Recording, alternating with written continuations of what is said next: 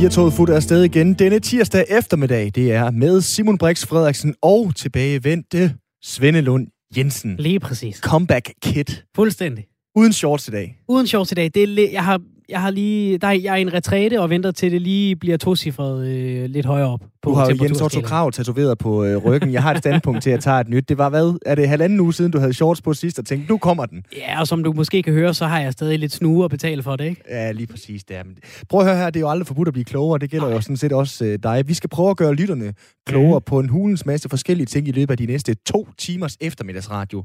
Alene i den her time, der skal også jeg blive klogere. Grøn spionage hvad hulen er det? Det tager vi fat på i den her time.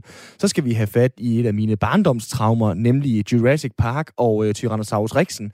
Uh. Fordi jeg har mange gange i mit liv lagt mig til at sove og tænkt, hvad nu hvis der kommer en Tyrannosaurus og spiser mig? Nu viser det sig, at jeg faktisk kan løbe fra den, hvis jeg øh, spænder hjelmen og løber hurtigt nok. Det var lidt en sløv pade, så det tager vi også fat i den her time. Jeg kan huske, der var der i toren, der var en, der fik bidt armen af. Der gik jeg. Det, det var for meget for mig dengang, kan jeg huske. Ja, jamen jeg, jeg så øh, etteren hjemme hos min øh, mormor og morfar. Det tryggeste sted i hele verden. og alligevel, der skreg jeg løb skrigende bort, der hvor han blev spist på toilettet. Der spoiler alert, det øh, sker altså midt i den film der. Vi øh, skal også øh, sprechen Deutsch. Mm. Eller skal vi? Ja, det er jo det. Det er rigtigt, ja. Havde du tysk i gymnasiet? Ja, det havde jeg. Og i folkeskolen? Øh, ja, det havde jeg. Og du kan kun bestille en øl nu? Øh, ja, ja. Det tror ja. jeg er meget øh, præcist, ja. ja. Det er ikke noget, jeg får brugt særlig meget, vil jeg sige. Nej, vel? Og jeg blander det meget sammen med spansk op i mit hoved også. Det, er det rigtigt? Ja. Det her det er jo fuldstændig uforberedt. Der. Jeg har en teori om, at jeg kun har plads til tre sprog i mit hoved, og fordi at jeg så begyndte at lære at tale et spansk, da jeg boede i Peru, ja. så blokerede det nogle af de tyske ord, jeg havde. Så ja. jeg rodede også helt vildt meget rundt i spansk og i tysk. Jeg Ej, synes, det giver fin mening op i hovedet, og så tænker jeg lige over det. Gud, nej, det er da ikke det, er da ikke det rigtige sprog. Det skal vi have undersøgt rent videnskabeligt. Hvis der er nogen, der ved det, så kan de melde ind på uh, sms'en 1424, skriv R4, og så hjælp os, hvad der er i vejen med os. Og hvis I sender et link til en IQ-test, så bliver jeg bare sur, fordi det er ikke det, det handler om. Vel? Jamen, øh, Svende, det er jo meget godt det, det hele. Noget, vi ikke rigtig skal tale om, mm-hmm. og så mhm. kan det her godt virke sådan lidt øh, redundant, metaagtigt, men øh, vi har jo ikke rigtig berørt ramadanen, der er i gang lige Nej. for øjeblikket der det øh, er jo noget, der giver lidt bøvlværk for øh, de mange, mange topatleter i verden, som i øjeblikket faster. Paul Pogba i Manchester United, han øh, faster også i øh, øjeblikket på grund af ramadanen. Mm. Og det er så svært, når man skal spille 90 minutter to gange, og i øvrigt også træne to gange øh, dagligt sådan, i løbet af sådan en, en fodbolduge. Derfor så blev jeg faktisk lidt fascineret, da jeg så øh, fodbold den anden dag. Premier League-kampen mellem Leicester og Crystal Palace. Der var der en... Øh, keeper, en målmand, der tog sig mere end almindeligt god tid med et målspark, og jeg tænkte, åh oh gud, skal jeg til at skifte kanal? Er der et eller andet genudsendelse, jeg kan se på DR1? Eller hvad er det lige, der er op og ned? Ja. Det var helt bevidst, fordi at så fik uh, to af de fasende spillere i kampen mulighed for at gå ud til sidelinjen og tage noget vand og en øh, gel, så de så kunne øh, få noget energi i løbet af kampen. den her klokken havde lige rundet? Ja, lige præcis. Så der var en eller anden form for medmenneskelighed i den her okay. fodboldverden, som vi alle sammen havler ned i øjeblikket, med god grund, fordi der er bøvl i Katar, og der er bøvl med de rigeste klubber. Så var der lige i verdens rigeste fodboldliga, Premier League, en lille grad af medmenneskelighed her midt i... Øh, ramadanen. Det synes jeg var meget smukt. Og det er jo smukt, og man kan jo sagtens så være ked af, at alle de fattige mennesker i Katar garanteret ikke får en gel pause midt i, øh, i solen, og de, og de rige svin i Premier League gør. Men du har helt ret. Øh, det er jo dejligt, øh, det der med, hvor vi som mennesker mødes og viser, ja. at vi godt bare lige kan tænke på hinanden en gang imellem det er godt, der ikke er de samme regler som i cykelsport. Der er det jo sådan noget med, at du ikke må drikke eller spise inden for de sidste 5-10 km. Det er altså virkelig træls, Nej, det går hvis de så lige havde fået en tidsstraf eller et eller andet der. Vi kan snakke øh, nok så meget om det, men lad os parkere den for nu, og så ellers bare tøffe afsted. I dagens udgave af Firtoget, Simon Brix Frederiksen og Svend Lund Jensen byder velkommen indenfor. Forestil dig det her, øh, Simon. Dan Jørgensen sidder på øh, sit ministerkontor en mørk aften. Det regner.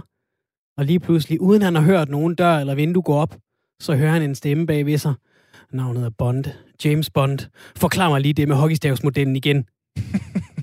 I et sjældent uh, interview, der har chefen for uh, MI6, efterretningstjenesten i England, sagt, at han og MI6 har grøn spionage som en topprioritet. Har du hørt det før, øh, grøn spionage? Aldrig nogensinde. Han kalder punktet omkring klima for øh, det vigtigste på det udenrigspolitiske dagsorden for både landet og planeten. Og, øh, og så går det så ud på at sikre, altså det her grøn spionage går ud på at sikre, gør landene det, de siger, de gør. Og så, så skal man øh, lige gå rundt og tjekke, åh, oh, der er nogen, der har sagt, de udleder så og så meget. Passer det nu? Hold lige med ørerne. Øh, rette øh, lupen hen der, hvor de ikke vil have, man kigger, har han sagt. Så James Bond er blevet klimatos, åbenbart. Det lyder som en virkelig kedelig film. Jamen, jeg hørte det og tænkte, øh, det her det har jeg ikke hørt før. Øh, André Ken Jacobsen, du er forsker i spionage. Du havde heller ikke hørt om det før. Velkommen til programmet. Ja, tak. Og, og tak for den der meget, meget fine indledning. Ja, præcis. Hvad tænkte du, da du øh, stødte på det her udtryk i dag? Øh, jamen, jeg, jeg synes jo ligesom ja, det er lidt sjovt, og jeg har jo heller ikke rigtig hørt det før, men altså, det er jo med til at sætte en dagsorden, når det sender der signaler til øh, især de store stater, der jo forurener mere end, øh, end de fleste andre gør. Og øh, du er jo altså øh, forsker, som sagt, i, i spionage. Det, øh, det forsker du i som postdoc på Center for War Studies på Syddansk Universitet. Som Simon siger, det lyder lidt kedeligt det her med bare at holde andre lande i ørerne på deres øh, klimabudskaber, i stedet for at sende nogen ind i ly af natten og stjæle et eller andet, eller sprænge noget i luften. Hvorfor er grøn teknologi og, og, og grønne informationer blevet en arena for efterretningstjenesterne? Det er jo simpelthen fordi, det er blevet en, øh, en springfarlig øh, politisk øh, dagsorden. Altså, man kan jo vinde og tabe valg på det her. Vi har jo selv sagt øh, herhjemme, at, øh, at den siddende regering sådan set valgte et klimavalg. Øh, så det betyder jo, at det er også interesse for, øh, for politikere bare af indrigspolitiske øh, årsager, at man, man faktisk står stærkt på den her øh, arena. Så er der også et spørgsmål om profit. Altså, den grønne omstilling er simpelthen penge værd. Der er, der er penge at tjene på det, så er der også penge at, at tabe på det. Øh, der er penge at tjene på at lave den her omstilling på den mest effektive måde og på at sælge de her teknologier osv. Men så er det selvfølgelig det interessante ved, at det er MI6, altså den her udenrigs efterretningstjeneste, som, øh, som, som melder det her ud. Og det gør det jo til et sikkerhedspolitisk problem. Og dermed anerkender man jo simpelthen, at, øh, at klimaet er en trussel mod vores velstand og vores velfærd. Øh, og det er faktisk ret vigtigt. Det er en ret vigtig, hvad hedder det, altså et vigtigt signal at, at sende. Og hvor kommer det med spiondelen ind? Altså, hvad er det, de, hvad er det, de fisker efter? Altså, øh, når vi siger spioner, så tænker mange af os øh, på alle de film, vi har set, så tænker vi mikrofilm, eller øh, Deep Throat, eller en kuffert med nogle hemmelige papirer. Hvad er det, hvad er det der, der bliver handlet med her? Hvad er det, der er på spil? Altså, øh, det er jo det er, det er flere ting, kan man sige, øh, fordi at, at der er både den her klimadagsorden i forhold til, at der jo ligesom er nogle lande, der er gået ud og har sagt, at vi har tænkt os at reducere vores udledning med så og så meget, og har, har sat, sat øh, både procenttal og de har sat øh, årstal på. Og så kan de jo holdes op på det. Øh, simpelthen fordi, at når man anser øh, klimakrisen for at være en, en sikkerhedstrussel, jamen så har vi jo alle sammen en interesse i, at der bliver fuldt op på de her ting, og det kan man jo snyde med. Altså, det koster jo penge at lave den her omstilling, og øh, Kina eller Rusland på den sags skyld, altså de, øh, de kan jo godt bare sige, jamen det har vi tænkt os at gøre, så gør de det ikke alligevel, øh, og så bliver de ved med at forurene og tjene penge øh, på, den, på den gammeldags måde, og det taber vi så alle sammen på. Så det handler, det handler om at, at sørge for, at folk de lever op til deres løfter og deres forpligtelser, og så handler det selvfølgelig også om, at man konkurrerer på den her teknologi, som kan gøre, at man laver den her grønne omstilling. Og det, er, det er straks lidt mere, kan man sige, øh, lyssky, hvis der vil begynde at stjæle fra hinanden på den måde. Ja, så kunne jeg jo egentlig godt tænke mig, Andreas, spørge lidt, øh, som Svende også øh, gjorde lige før igen, altså hvor kommer spionarbejdet ind i det her? Men jeg tror, det er simpelthen fordi, at jeg har billedet af Daniel Craig, James Bond, der simpelthen skuer helt vildt meget inde på min øh, nethinde, som gør, at jeg har svært ved at se, hvor er det, at en spion kommer ind i, øh, i det her hen. Altså en spion er 2021, der gør sig i grøn spionage. Hvordan ser han ud? Jamen, jeg tror faktisk ikke nødvendigvis, at han ser så meget anderledes ud. Øh, det kan godt være, at han, øh, han måske bliver nødt til at iklæde sig en, en særlig form for camouflagetøj, når nu er, at han skal ud og, og tjekke nogle, øh, nogle olieboreplatforme, eller gasraffinaderier, eller øh, vindmøller, og skal finde ud af, om de jo så også eksisterer, hvilket vi har haft nogle problemer med. Men altså, øh, det er sådan set stadigvæk de samme metoder. Øh, der er noget information, som man skal efterprøve. Øh, der er altså, man skal finde ud af, om der er nogen, der snyder, ved, øh, snyder på vægten osv. Så, videre. så altså, spionagedelen, den, øh, den er sådan set stadigvæk den samme, men, øh, men øh, målet for spionagen er så lidt anderledes. Øh, og det er jo fordi, der er så meget på spil. Altså, når vi taler, når vi taler for eksempel, at Kina skal reducere deres øh, CO2-udledning med, med en voldsom høj procentsats, som jeg ikke lige kan huske, hvad det var, de sagde, om det var 60 procent eller noget i den retning.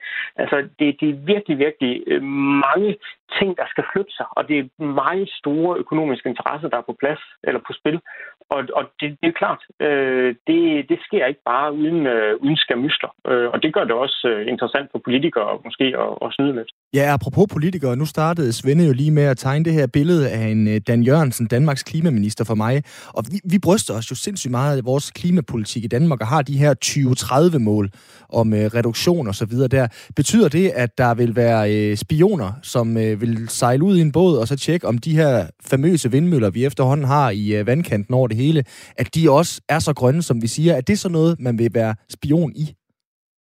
Altså, det kunne, man, det kunne man jo godt forestille sig. Jeg tror dog ikke, at, øh, at, at Danmark som sådan vil være det, det mest oplagte mål. Øh, men, men altså, vi har jo en historie, øh, som, som politikken afslørede sidste år. Det var så dog ikke spioner, der fandt ud af det. Det var mere politikken selv og, og nogle forskere, der har forsket i det her, hvor man har fundet ud af, at, at den her mekanisme med, at man kan ligesom købe klimaaflad ved at købe nogle klimakreditter, så kan vi udlede lidt mere ved, at vi finansierer nogle projekter i andre lande, der udleder mindre mindre CO2, og så går det helt ligesom op øh, at, øh, at, at det er der simpelthen mange problemer med. Øh, og Danmark har været involveret i et projekt i Kina, hvor, øh, hvor vi skulle have finansieret 33 vindmøller, som først stod det ene sted, det gjorde de så ikke, så stod de det andet sted, det gjorde de så heller ikke, så stod de et tredje sted, og der er stadigvæk ikke nogen, der ligesom har fået lov til at gå ud og banke på dem i virkeligheden, øh, for at se, om de rent faktisk står der. Øh, det er jo et kæmpe problem, og det er jo, det er jo en måde at, at, at snyde på, det er en måde at tjene penge på, øh, og det er jo noget, der skal kontrolleres. Altså når der er rigtig, rigtig mange penge på, på spil, og når der er sikkerhed på spil på den her måde også. Øh, så der kan man da godt forestille sig, at når der er de danske embedsfolk, de ikke kan få lov til at gå ud og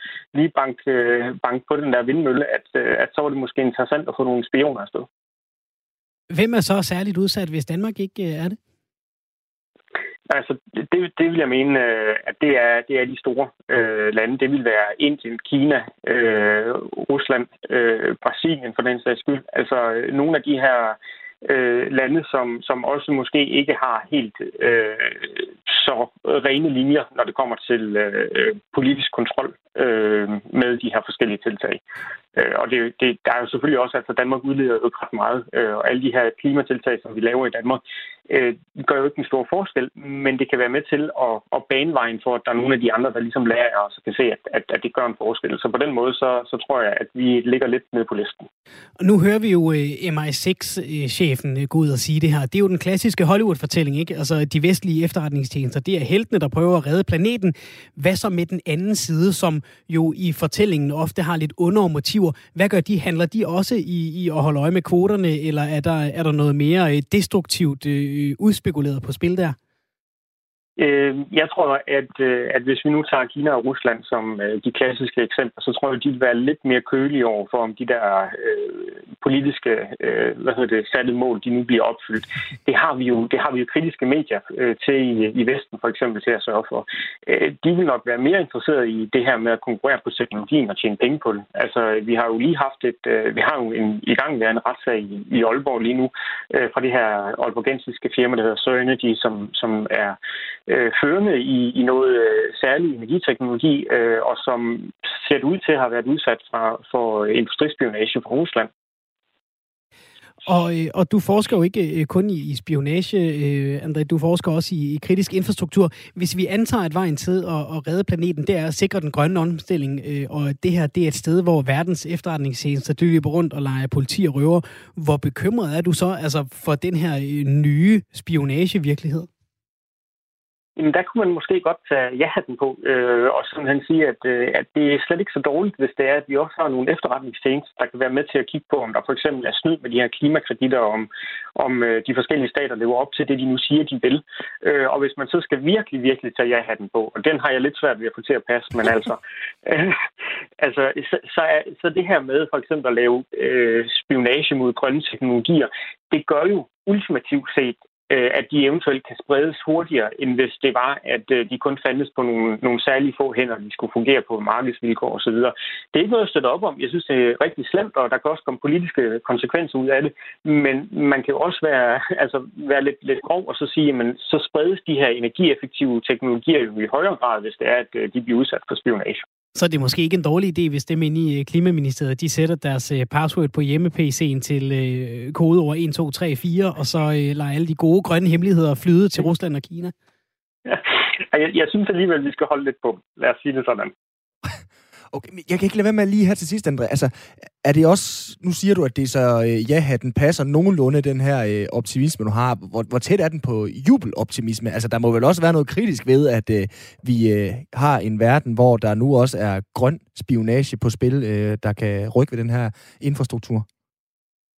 Jo, jamen, det er klart. Altså, øh, det er jo ikke... Øh, reelt set, så, så har man jo sådan nogle gentleman øh, agreements om, at, at spionage, det gør vi alle sammen. Øh, I hvert fald, øh, når det kommer til sådan militær spionage og måske også politisk spionage osv., fordi det er sådan en sikkerhedspolitisk ting, altså hvor vi ligesom skal følge hinanden på tænderne og finde ud af, at øh, hvor, hvor meget af det her er, er bare sådan bragesnak for indrigspolitisk publikum, og hvor meget af det skal vi bekymre os om. Øh, og, og den form for spionage, det har vi ligesom accepteret. Når det begynder at brede sig ud på nogle andre områder. Og der er det, det grønne område, det er jo meget uhåndterbart, fordi der er så mange bevægelige elementer, og der er den her teknologi, og det handler om at konkurrere med hinanden, og der er økonomi involveret, og alle de der ting, jamen, så, så giver det bare flere gnidninger. Og, og det er klart, at, øh, at altså, det, det kan potentielt udvikle sig til, øh, til nogle øh, problemstillinger, som, som vi ikke nødvendigvis ville have set, hvis vi ikke gjorde det. Altså, det, det, det er bare sådan, må vi, det må vi også acceptere. Andrea Ken Jacobsen, postdoc på Center for War Studies på øh, Syddansk Universitet. Tusind tak for at være med her. Jamen, øh, selv tak. Ja, Svende, fra den kolde krig til den grønne krig. Altså, mm. jeg kan jo lige så godt lige her nu i radioen. Du lytter til Radio 4, 4 tog på Radio 4. Det her program, det kommer ud som podcast på et eller andet tidspunkt. Så kan du jo sende det eller øh, dele det med nogen. Det kunne for eksempel være Christopher Nolan, som godt kunne lave det her til en eller anden form for film. Det lyder helt vanvittigt. Forestil dig den klassiske James Bond-scene. Ikke? Han ligger fastspændt, og øh, Blofeld har læseren øh, stift rettet mod hans skridt, og den bevæger sig langsomt. Nu så er det i stedet bare en stor spand med Roundup, der står over hovedet på James Bond, og så er den lille roligt ved at tippe ned over masken Jamen, for det er rigtig uh, her, og man sidder på kanten. Altså, jeg ved godt, der er mange, der øh, savner at komme i biografen, men altså, der må også være grænser, tænker jeg. Du lytter til 4 klokken er 22 minutter over 3. Så skal vi til at gøre op med et af mine barndomstraumer, for det viser sig, som vi også har nævnt tidligere, at øh, faktisk kan jeg løbe fra en Tyrannosaurus rex. How fast are they? Well, we clocked the T-Rex to 32 miles an hour. T-Rex? Mm-hmm. You said you've got a T-Rex? Uh-huh. Say again. we have a T-Rex. Uh, we clocked the T-Rex to 32 miles an hour. Ah, gjorde de så nu også det? Ja, det er jo det. Men øh, det er altså breaking news, vi kan øh, komme med her i øh, Firtoget. Chok, chok, chok. Jurassic Park er ikke en dokumentar. Nye beregninger foretaget af hollandske paleontologer viser nemlig, at T-Rexen, eller Tyrannosaurus rexen, den foretrækker at gå i et overraskende lavt tempo. Det er CNN, der skriver det. Det præcise gåtempo lyder på 4,8 km i timen. Det vil sige et tempo, som øh, de fleste mennesker altså snilt kunne følge trop med, og så hvis den nu skulle ud og sprinte om kak, så klokkede den ikke 32 miles an hour, altså godt 50 km i timen. Nej, det er lidt mere magelige 20 km i timen. Lidt fæsent, synes jeg i hvert fald, og øh, sikkert også mange af de andre, som både har grædt i frygt og været begejstret for Tyrannosaurus rexen siden øh, barns ben. Ja, man kan stikke af, på den på en, øh, stikke af fra den på en elcykel, ikke? Ja, lige præcis. Det er godt, det er 65 millioner år siden, at øh, den rendte øh, rundt. Jesper Milan, museumsinspektør på Geomuseum Faxe og dinosaurus-ekspert. Velkommen til. Jo, tak.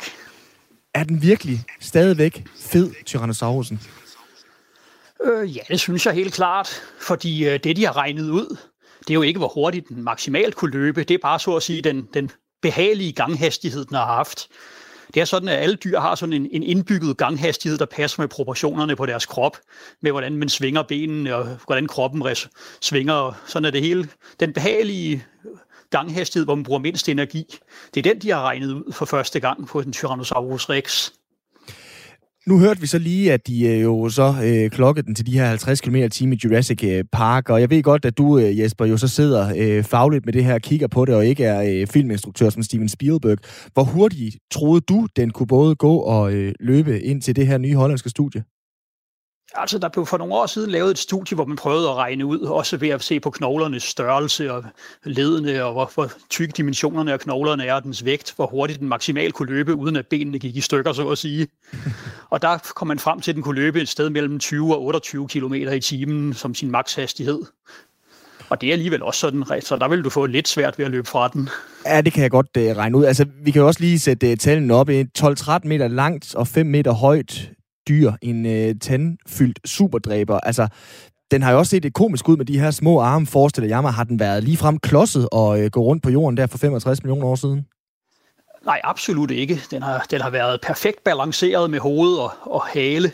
Så at sige, man kalder jo Tyrannosaurus rex for en, en, en mund på ben, så at sige det. Alt unødvendigt er reduceret væk på den. Armene er blevet små, så den har fået så stort og kraftigt et hoved som muligt, der er i perfekt balance med resten af kroppen. Må jeg spørge om noget, Jesper? Fordi, øh, ved du, hvordan de har regnet det her ud? Øh, altså, hvor hurtigt den, den, den kunne ja, gå. altså, hvordan sidder de ja. og laver de her beregninger? Er det med øh, animation? Hvordan, hvad, hvad er processen? Jamen, øh, men de har et, et næsten komplet skelet, de er gået ud fra, som er udstillet i Holland. Og der har de så måtte digitaliseret hele skelettet og regnet ud, hvor meget knoglerne har kunne bevæge sig i forhold til hinanden. Og så har de regnet muskelmassen ud, hvor store, ved at se på knoglerne, hvor muskelfesterne har været. Og så har de simpelthen digitaliseret skelet og muskler, og så fået den til at gå på at, at lave sådan en computersimulation af, hvordan den mest optimalt kunne gå. Og det var lige præcis det, jeg håbede, du ville svare, fordi det lyder jo hverken nemt eller billigt. Og det, jeg gerne vil spørge om, det er, hvorfor gør man det her? Hvorfor er det, at vi en gang imellem kan høre, om den dinosaur vejede lidt mindre eller lidt mere, var lidt hurtigere eller lidt, langsommere, end vi troede, den havde lidt fjer, end vi troede. Hvorfor er det vigtigt øh, at lære det i dag? det er jo, altså det her kan måske også virke som en, en, en, en lille fodnote, så at sige. Jeg vil gætte på, at det her har været sådan et, et studenterprojekt, så de har lavet, som de har lavet som et, et specialprojekt eller Ph.D.-projekt på universitetet og de har, hvor de så har haft mulighed for at have adgang til det her software, der kunne lave det her. Fordi det er jo selvfølgelig ikke et studie, der går ud og revolutionerer verden, det her, andet end i medierne. Åh, oh. jeg føler, at du vender svært lige lovligt meget ind af Jesper her.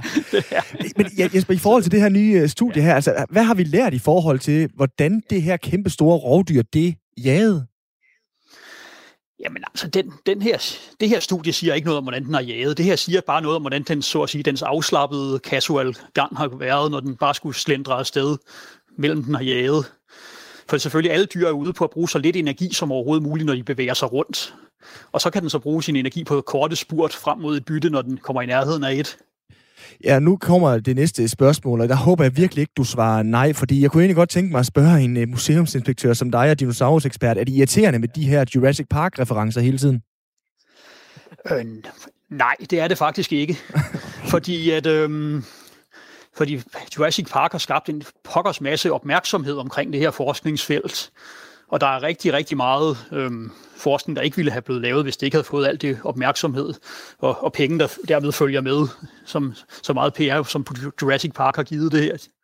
Ja, lige præcis, fordi jeg tænker jo på nogle andre øh, de øh, onde dyr, der er med i Jurassic Park, altså Velociraptoren, den de bare kalder Raptor deri, og jeg kan også huske øh, Jurassic Park 3, der var der den her kæmpe store kødæder, Spinosaurus. Med det her nye, reelle studie fra Holland, og det er også lidt tidligere studie, der viste, at den ikke var så hurtig, øh, uh, Tyrannosaurus, må vi bare erkende, at den ikke er dinosaurernes, dinosaurusernes konge. Altså, det er jo svært at sige, hvad, hvad kongen er. Det er den største og mest massive rovdinosaur, der nogensinde har levet. De andre har været, der har været nogen, der har været lidt længere i kroppen end tyrannosauren, men de har så været betydeligt slankere og bygget til gengæld. Det er lidt ligesom, hvis du sammenligner en Dobermann og en Rottweiler. Den ene er kort og massiv, men, men meget stærk, og den anden er lang og slank, men ikke lige så stærk. Jeg skulle lige så sige, kan du sådan sige lidt mere om forskellen? For eksempel på den her Spinosaurus, der vel var øh, større, men ikke øh, vildere, eller hvad? Altså Spinosaurus havde jo en, en, en lang, slank, mere krokodillelignende kæbe, og slet slet ikke de samme kæbemuskler, som Tyrannosauren havde. Den har til gengæld været, men nu har man så også fundet ud af, at Spinosauren nok tilbragte det meste af sit liv i vand, og mere lige levede som en krokodille. Altså, så, så, så den for fremstilling, der er i Jurassic Park-filmen, er, er helt, helt hen i vejret nu. Sjovt nok, de har alligevel taget sig nogle ja. friheder, Steven Spielberg og de gode uh, herrer. Altså, Nej, de fleste det, ved jo... Bare, det var ikke fund. Det var, de vidste ikke på det tidspunkt, de lavede filmen. Det er nogle nye fund, der har gjort af den Nå, mere okay. komplettet. Ja, så de er bare blevet overhalet af, af videnskaben senere. Ja, fordi, og så i forhold til de her raptors, altså det har vel et eller andet sted vel, vel bare været nogle øh, ret vilde fugle med klør og større øh, tårnegle på et, på et midterste tog, eller hvad, Jesper? Fordi de blev jo fremstillet, som om de kunne åbne døre. Er de også lidt fæsende i virkeligheden, eller hvad? Øh, nej, de er, det er de klart. Altså, hvis jeg skulle vælge en, den sejeste dinosaur, så er det, så er det helt klart dem. de har haft et, øh, et sådan et, en ret, den største hjerne i forhold til deres kropsstørrelse blandt dinosaurerne, og sådan noget lidt på størrelse med, hvad vi ser mellem hos katte og hunde. Så de, der er baggrund for at sige, at de har været i stand til, til rimelig, rimelig tankevirksomhed, hvis man synes, ens hund er klog. det er jo så lige det der spørgsmål, kan man sige.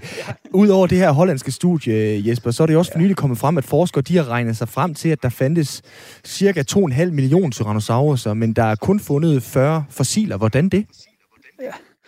Jamen, det er, ja, det var faktisk 2,5 milliard tyrannosaurer, de, de havde regnet frem, ja, okay, der måtte have levet. Der er forskel. Men, Ja, men det skal siges, det er jo over en 2,5 millioner års periode, de har levet i et område på størrelse med Nordamerika. Så hvis, og, de, og de regnede ud, at der måtte have levet omkring 20.000 af gangen i, i den her periode, i, i det her tidsinterval. Og så bliver det pludselig ikke så mange tyrannosaurer, når man 20.000 fordelt over hele Nordamerika, så det er sådan meget jævnt, at man ser blandt store rovdyr i verden. Så det, Men hvorfor kun 40 fossiler? Voldsomt, det er simpelthen fordi, de ikke, de ikke er blevet fundet. Der skal jo, for det første skal der nogle helt exceptionelle heldige omstændigheder til, for at dyr bliver til et fossilår i det hele taget. Langt de fleste dyr, der dør, bliver jo bare et og splittet ad, og knoglerne bliver spist og går i opløsning, og de skal jo begraves de helt rigtige, under de helt rigtige omstændigheder, så knoglerne kan nå at forstene langsomt. Og så skal det bringes op til jordoverfladen igen efter millioner af år. Der kan ligge tusindvis af tyrannosaurer begravet bare under jordoverfladen, hvor vi ikke kan finde dem bare. Ja, og vel også under øh, byer og, og, og sådan, altså, fordi de dukker jo ofte op ude i ørkenen et eller andet sted, og hvor man, hvor man kan grave lidt øh, ubesværet. Altså, øh, ligger der øh, potentielt en, en, en god håndfuld øh, Tyrannosaurus under Los Angeles eller New York for eksempel? Øh, lige under New York og Los Angeles, der, der er jordlagene af den forkerte alder, så at sige, men, øh, men jeg altså ude i, de, i Midtvesten, i Amerika, i Amerika og nogle steder i Europa, eller ikke i Europa, men i, i, i Nordamerika er der mange steder, hvor der burde ligge rigtig mange flere tyrannosaurer. Og nu kommer jeg jo sådan til at tænke lidt på næste gang, jeg skal have nogle øh, unge med i, øh, ja, hvad ved jeg, zoologisk have og gå øh, på den her Walking with Dinosaurs. Altså, hvor meget ved vi nu reelt om eksempelvis Tyrannosaurusen øh, i forhold til, hvad skal man sige, dyr, der lever i, i vore dage? Altså, ved vi stort set alt, hvad der er ved at vide om øh, Tyrannosaurusen nu? Det tror jeg ikke. Ja, det skulle undre mig, om man ikke finder ud af noget nyt mere om den. Det sjove ved de her, de her tobenede dinosaurer, så selvom vi siger, at vi ved en meget om dem, så har vi jo ikke rigtig noget præcist dyr at sammenligne dem med, der lever på samme måde i dag. Altså store fugle er noget af det, der kommer tættest på, som strusse og emuer. Men der har de ikke den der lange hale som modvægt til, til kroppen. Så vi ved kan, vi kan ikke sammenligne helt præcis med, med sådan nogen. Men er det vel også... Der, der er rigtig meget... Ja. Men det er vel også relativt nyt, at vi sammenligner så meget med, med fugle, eller hvad? I gamle dage, der var det vel øh, padder og sådan nogle ting, vi sammenligner med. Hvorfor er det, at vi blevet øh, så opmærksom på, at de minder om fugle? Øh, det er ved at studere de, de små rovdinosaurer, men har fundet ud af, at der er ekstremt mange ligheder mellem, mellem skelettet i fugle og rovdinosaurer, og at, øh, og fuglene faktisk er en, en overlevende gruppe af dinosaurer stamtræet. Så fuglene er, er den nærmeste nulevende slægtning til dinosaurerne. De har så bare udviklet evnen til at flyve. Jeg synes, det er så spændende at snakke om det her. Jesper, vi er nødt til at parkere den øh, for nu, og så må jeg vende tilbage til en omgang Jurassic Park eller Jurassic World. Tak fordi du var med her, Jesper. Jo, tak. Altså Jesper Milan, museumsinspektør på Geomuseum i Faxe og dinosaurus ekspert. Du synes, det er rigtig spændende det her, Simon. Du begynder det... jo nærmest at spille bilkort med Jesper. Jamen, det gør jeg. Jamen, jeg, jeg, jeg, jeg, jeg, har, jeg har jo set uh, Jurassic Park 3 i biografen. Jeg har haft bøger, sådan nogle foldudbøger, hvor man, der nærmest var uh, tredimensionelle. Ja, det var de jo selvfølgelig ikke. Ej. Men det der med, hvor man kunne folde dem ud, og de kunne stå og oprejse dinosaurerne, og jamen, på alle måder sådan kunne prøve at datere, hvad for nogen hørte til i hvilken tid, og så videre. Der. Ja. Jeg synes, det er så grundlæggende synes jeg, det er vanvittigt fascinerende, at som Jesper også siger, at der er rent en, et dyr rundt med så mange tænder og så stort et hoved og jaget andre dyr. Ja, man går lidt i barndom igen, ikke? Ja. Altså, det, det er svært at lade være. Jeg har en, en søn, der er 8 nu, og da han var sådan noget måske 3 til 6, så var dinosaurer altså det helt store hit. Vi var i øh, en eller anden, mm. vi tog til vi boede i København dengang og tog til en, en, en dyrepark i, i Jylland for at gå rundt og, og grave og støbe dinotænder og du ved, plakater og øh, på museer. Vi har også været inde og se det der skelet, der står i København, ja. som får lov at blive lidt længere. Øhm, og han havde jo en enorm viden om øh, tidsalder og knogler og hvad de spiste. Mm. Altså han kunne simpelthen memorere det. Øh, altså ja.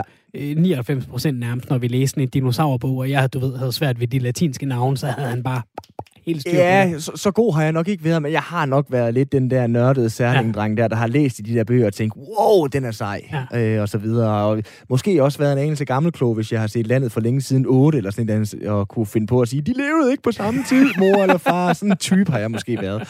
Men øh, sådan er det. Så er det jo fedt, jeg lige kan bruge mit arbejde på at snakke med sådan en som Jesper Milan, vi havde med lige før.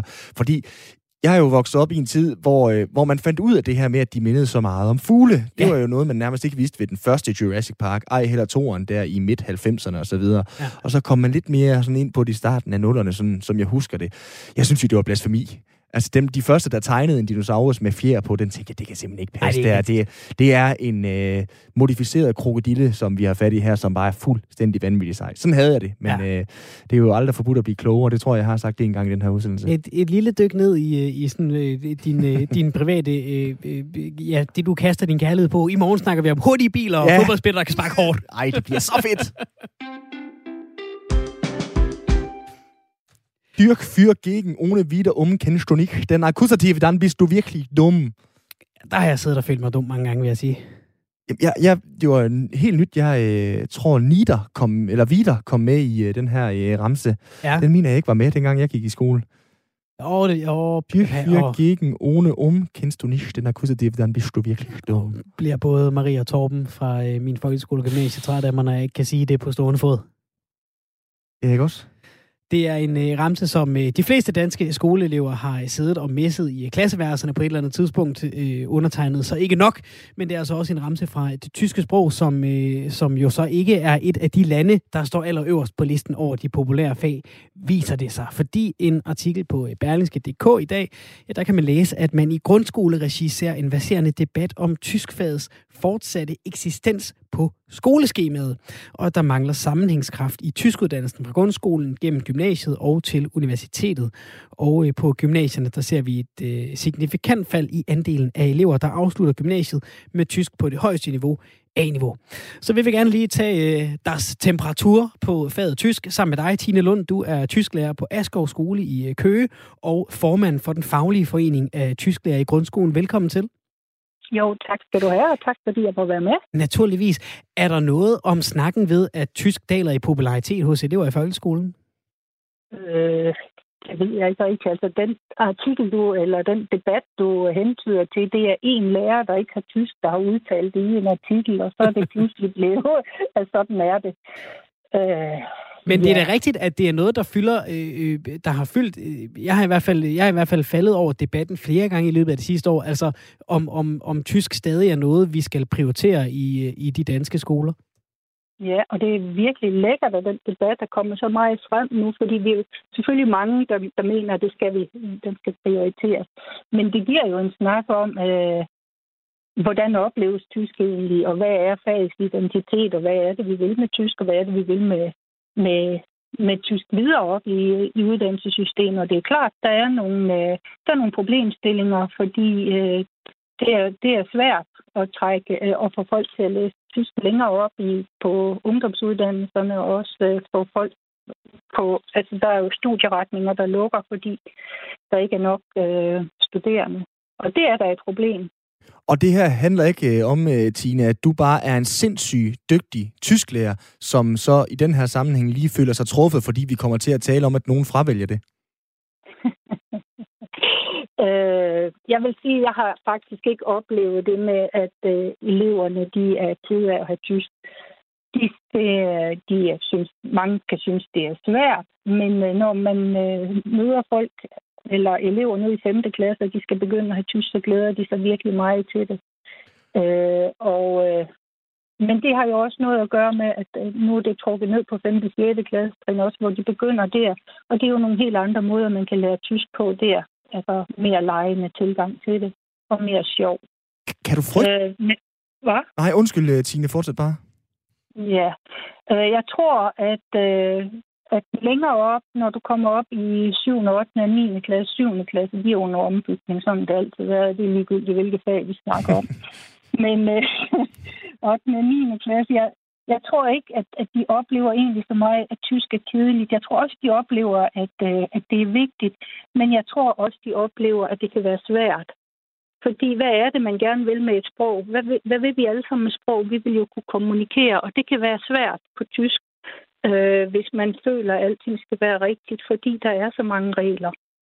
Ja, det lyder øh, lidt som forbandelsen ja. nogle gange med tysk. Det er jo alle de her øh, regler og så videre. Der, der har jeg i hvert fald tit stået over for tysklærer, som har sagt, men det er jo også det fantastiske ved faget. Det er alle de her regler, for du kan sætte tingene i kasser på kryds og tværs og så videre. Kan du godt frygte, ja. Tine, at... Ja, man kan jo også lade være. Ja, ja det, er, det er jo altid en mulighed. kan, du, kan du godt frygte, Tine, at det ender med tysk som lidt det her gjort med, med fransk, som jeg jo kan huske, at min forældres generation øh, dyrkede på lige fod med tysk, men som lige så stille er røgnet ud, i hvert fald i folkeskoleregi på et sidespor. Er du bange for, at der sker det samme med tysk? Det er jeg egentlig ikke. Jeg er ikke bange for, at det sker med tysk. Øh, men der, der er jo helt klart nogle ting, man kan gøre for, at det ikke skal gå, øh, gå slemt eller gå galt fordi vi har jo brug for, for andet fremmedsprog også. Øh, og, øh, og jeg oplever faktisk også, at, at eleverne meget gerne vil snakke tysk, når, når de ikke ligesom du startede udsendelsen med at komme med en dum bremse, ikke? at det er jo det, det handler om. Det handler jo om, at de kan møde nogle andre mennesker og gøre sig forståelige og kommunikere med dem. Og det kan de jo langt hen ad vejen. Og der har vi jo i hvert fald i tysk en fordel frem for fransk, fordi der er så mange ord, der er ens på tysk og dansk. Og det er jo også en af de strategier, vi lærer eleverne, at kan du ikke ordet, jamen så prøv med et dansk ord, du drejer en lille smule, og så kommer du virkelig langt. Og når det først går op for eleverne, at det er en strategi, de kan bruge, jamen så, så kan de jo pludselig meget mere, end de selv tror. Det er jo den, mine forældre bruger til, øh, til engelsk også. Øh, Tine, når du siger det her med, at, at øh, når du kalder det en, en, en øh, dum ramse, vil det også sige, at, at tyskfaget har ændret sig, øh, siden jeg havde tysk i folkeskolen i, hvad bliver det, det blev i 90'erne engang. Fordi der synes jeg, det var meget med de her kasseroller, og jeg synes, der var mange, altså, der var mange regler at holde styr på. Øh, går man lidt anderledes til det i dag, eller hvad? Ja, men det gør man jo.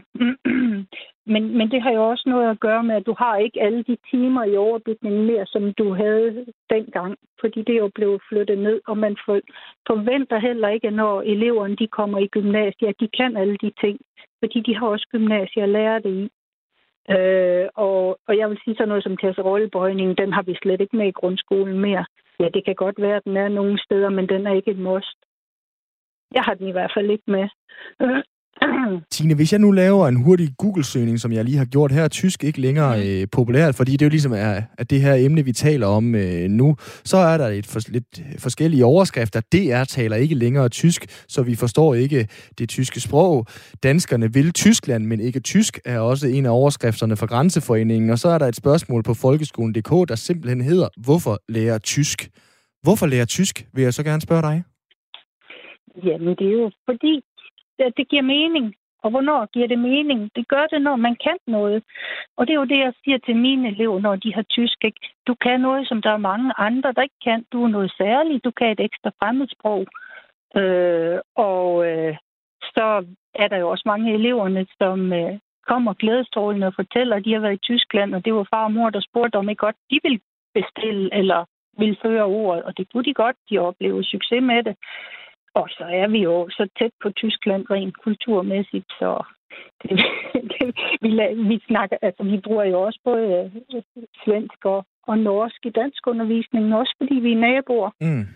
Så øh, det giver jo slet ingen mening, slet ikke at skulle øh, lære tysk.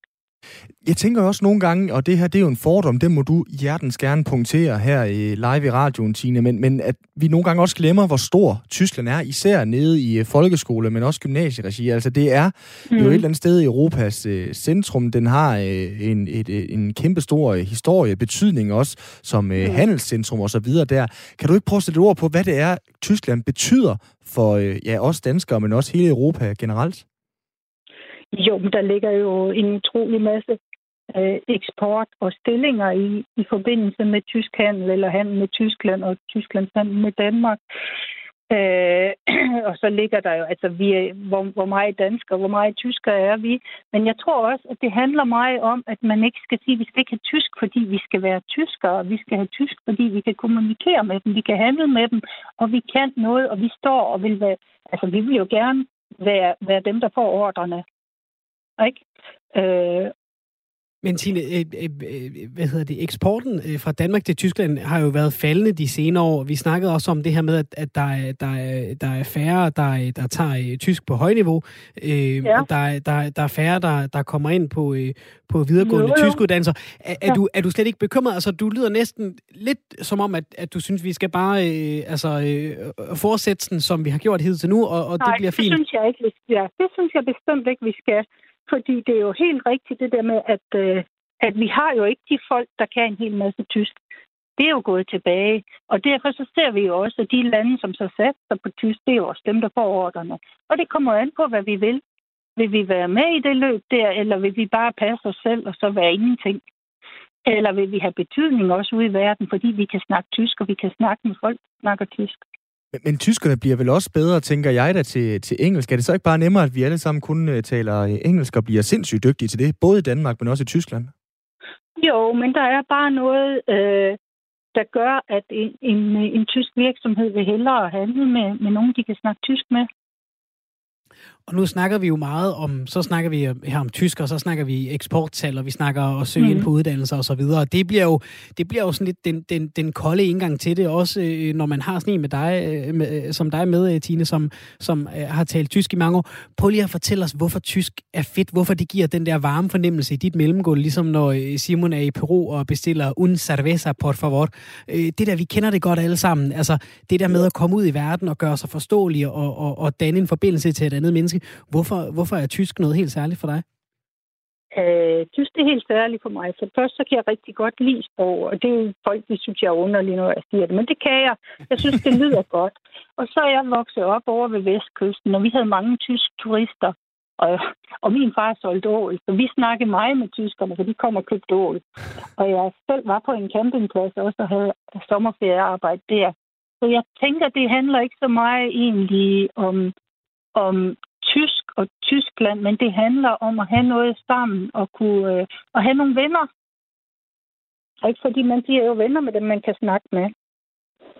Ej, jeg bliver lige øh, taget ud til Vestkysten og helt sulten med tanken om ål. Hvordan bestiller man ål på tysk? Det, jeg kan simpelthen ikke huske det, men jeg ved, de hedder Arne. og de koster 20 kroner per halv kilo. Ja, det er, men, øh, okay. det, er en anden tid, det er en anden tid, vi taler om her.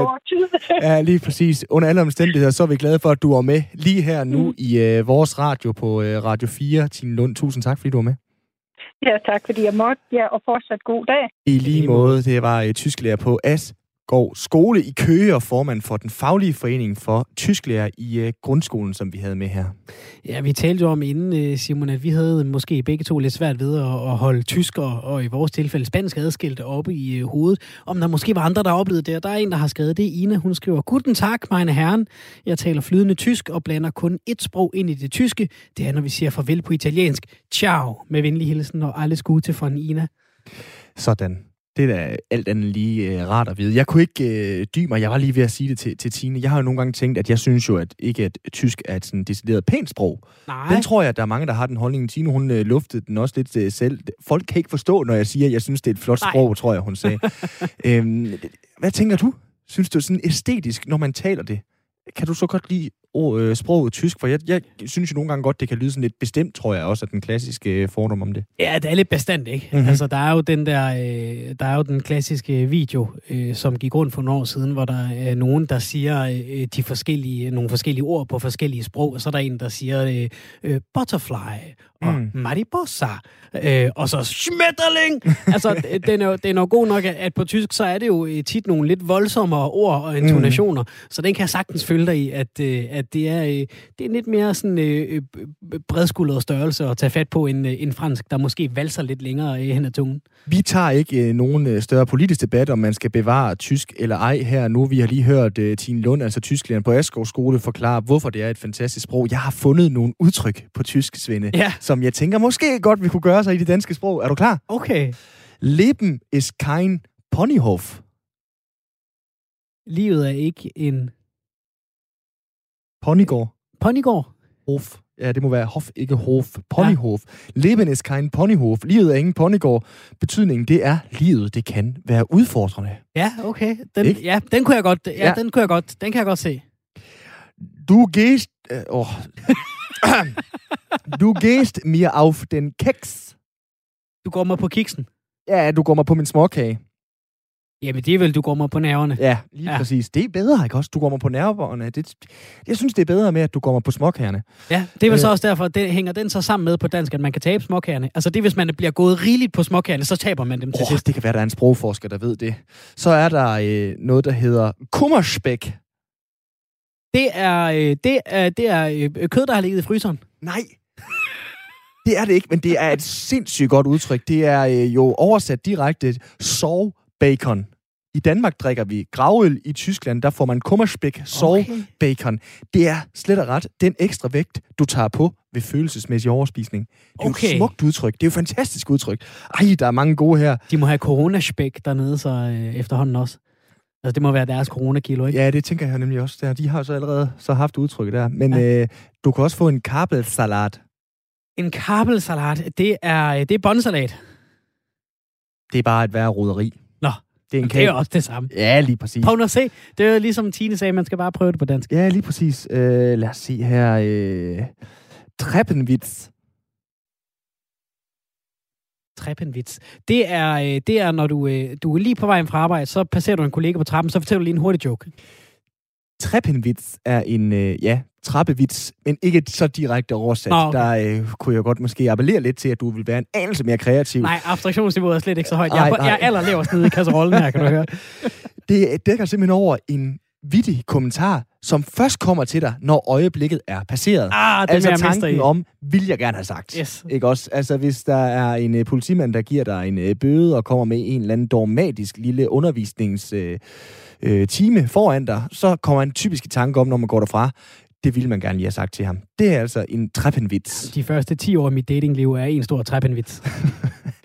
Svende Lund Jensen og Simon Brix Frederiksen er bestyrer af Firtoget for i dag. Der er små 8 minutter til nyhederne. Inden dem, så kan vi lige nå et øh, lille klip fra i øh, morges, hvor øh, vores gode kolleger på øh, Radio 4 Morgen, de tog fat på en øh, skøn lille historie fra Italien. Den handler om den 81-årige Mauro Morandi, der i øh, 32 år har levet som en moderne Robinson Crusoe på en øh, lille ø ud for øh, Sardiniens kyst. Øen hedder Budelli. Den har lyserøde strande. Det lyder fuldstændig magisk. Han har været der siden 89. Han var på vej øh, til øh, øh, øh, over øh, øh, østpå på en katamaran. Den forliser. Han ender på den her ø. Øh, Han er jo så ikke nået særlig langt, kan man sige. Det er jo så lidt et, et, et bøvl for hans øh, evner som sømand. Men han, kan, han kommer ind og kan mærke, at jeg er faktisk træt af Italien og forbrugersamfundet og øh, den politiske Mm. situation i Italien. Her er bare lækkert at være. Og det går hverken værre eller bedre, end at øh, det ægtepar, der er forpagter for øen, de snart skulle på pension. Så den overtager han bare, og har så været der lige siden. Øh, har boet i et lille shelter fra øh, 2. verdenskrig, og går og hygger sig med at passe på strandene, og vise lidt turister rundt, læse en masse bøger, og i det hele taget bare leve øh, som eneste beboer og i et med naturen på den her ø. Jeg skulle lige til at sige, fordi hvordan hulen kan han være der i øh, fred for alle de bloggere, som hjertens gerne vil ned og have taget billeder på en lyserød strand. Der er altid nogle irriterende typer, som lige skal overrende et eller andet vildt smukt sted, fordi så kan de lige lave et billede, hvor de kan skrive hashtag no filter. Åh, Det er, jo, øh, det, er jo, det er jo som en, en lille sø, ikke? Altså, den store fisk skræmmer de små væk. Han har selv 70.000 følgere på Instagram, kan jeg fortælle dig, hvor Ah, ah, okay. han øh, lægger billeder op fra, øh, fra øen her, så han er bestemt ikke øh, en ukendt størrelse.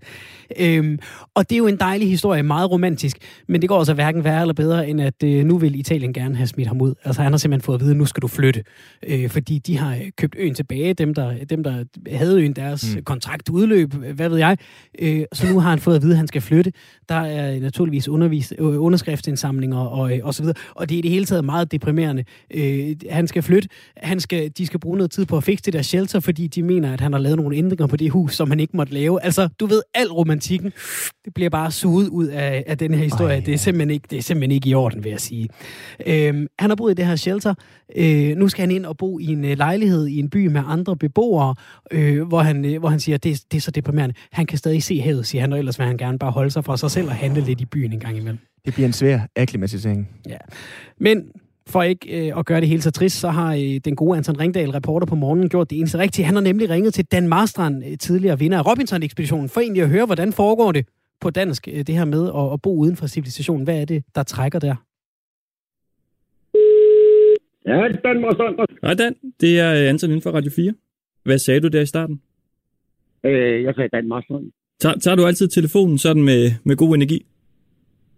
Øh, jeg har altid god energi. Nå, Dan, jeg, øh, jeg ringer til dig, fordi at der øh, simpelthen har været en italiensk Robinson Crusoe. Ja. Det er en øh, italiensk mand, der i 1989 øh, bosætter sig på en ø, efter hans øh, katamaran den øh, går i stykker. Hans båd, og han, øh, han har boet på den her ø i øh, 32 år. Det må sgu være lykken. Er det lykken, tror du? Ja, det må da være lykken, hvis man er til det. Hvor, hvorfor det? Ja, fordi du kommer jo så tæt på det, på det rigtige liv, som, øh, som, som du kan, ikke? Altså, det er kun de nødvendigste ting, der er nødvendige på en øde ø, ikke? Det er mad og drikke og en god hytte, og, og så kan du jo klare dig, ikke? Hvorfor er det lykken at være der? Ja, hvis man er til det, skal jo være til det, ellers er det lykken, vel? Der er jo nogen, der, der er med i alle de udsendelser, der gerne vil hjem efter 10-14 dage, men hvis man kan lide sådan noget som det der, så må det jo være lykken. Vil, vil altså, du... jeg har jo selv for to år siden kommet ud af en skov, på 10, øh, i, hvor jeg har boet i 10 år, ikke? og det var da også lykken for mig. Hvorfor er du så kommet ud derfra? Ja, fordi at øh, jeg blev 73, så jeg har to børn. Jeg har øh, to små børn. Jeg har fået to øh, små børn med Nada. Og den ene er 14, og den anden er 12. Så, øh, så det var ligesom for ikke at gå helt i stå i den skov der. Og øh, jeg ringer jo til dig, fordi at øh, det her det er så den italienske der. Jeg tænkte altså, hvis vi ligesom skulle have en dansk Robinson Crusoe, så, så måtte det jo næsten være, øh, være dig. Ja, det kunne næsten ikke være andre. Den, den, er jeg, den er jeg med på. Nu kan jeg ikke nå det i de der 30 år, som jeg sagde. Jeg er 73, men, øh, men jeg var, ja, ja, det, det, det, det er sådan en type som mig. Ja, og du er jo blandt andet kendt for øh, Robinson, hvor du jo også boede på sådan en øde ø der. Ja, det er rigtigt. Hvordan det var det? Fantastisk skønt. Hvorfor det? ja, fordi at, at du er så tæt på naturen, og det er jo der, vi kommer fra, ikke? Altså, for mig der er det det ultimative, det er at være alene og klare dine, dine problemer om dagen selv, og ja, det er jo leve i, i naturen og i, øh, være, fri, være en fri mand. Så du får lov til at se, hvad mennesket indeholder på noget ø. Nu siger du selv, at du har boet i en skov i, i 10 år. Ham han har så boet 32 år. Hvordan tror du, det bliver for, for ham at komme ud i samfundet igen? Ja, men det bliver, det bliver, ganske, det bliver ganske svært. Det bliver rigtig ganske svært. Jeg kom hjem fra Robinson, der øh, havde jeg det også svært. Jeg havde det svært med at være inde i et hus.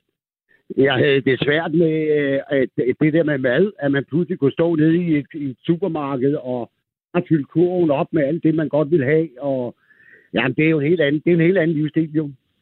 Men den bliver, den bliver svær. Hvornår, hvornår flyttede du selv ud fra øh, skoven? Altså, hvornår kom du tilbage til samfundet? For, for to år siden. Og hvordan var det for dig? Ja, men det synes jeg også var, øh, det var også lidt svært, fordi at det pludselig skal tage stilling til en hel masse ting, som du ikke har haft gjort i 10 år, hvor du er gået og passet dig selv, og, og kommer man pludselig ud i, hvad kan man kalde samfundet, ikke? og så sker der jo en masse ting, som du skal tage stilling til, og arbejde, og man går jo også lidt til, når man går alene, øh, og det er han jo også, øh, det er, han er jo garanteret også øh, taget skade et eller andet sted, ikke? På en måde. Tog du selv skade? Ja. Det tror jeg. Tror jeg. Og hvordan? Ja, man har svært ved, øh, man har svært ved at være sammen med mange mennesker, og øh, kan ikke rigtig følge med i det, og er faktisk også ligeglad. Hvorfor vil du egentlig gerne bo i en øh, skov i 10 år? Hvorfor vil du bo i en skov i 10 år? Ja, ja det ved jeg sgu heller ikke. Det var fordi, jeg kom jo, jeg kom jo hjem på Robinson, og og så arbejdede jeg med utilpassede børn i 10 år, og så trak jeg stikket, og så flyttede jeg ud i skoven, og så var jeg der i 10 år. Kunne du finde på at isolere dig igen? Ja, jeg har jo lysterne, det må jeg da sige. Det har jeg. Det har jeg. Men øh, nu, nu, nu er det for sent. Altså, nu, nu, nu er det for sent. 73 år, så må jeg, jeg må holde skruen lige i vandet.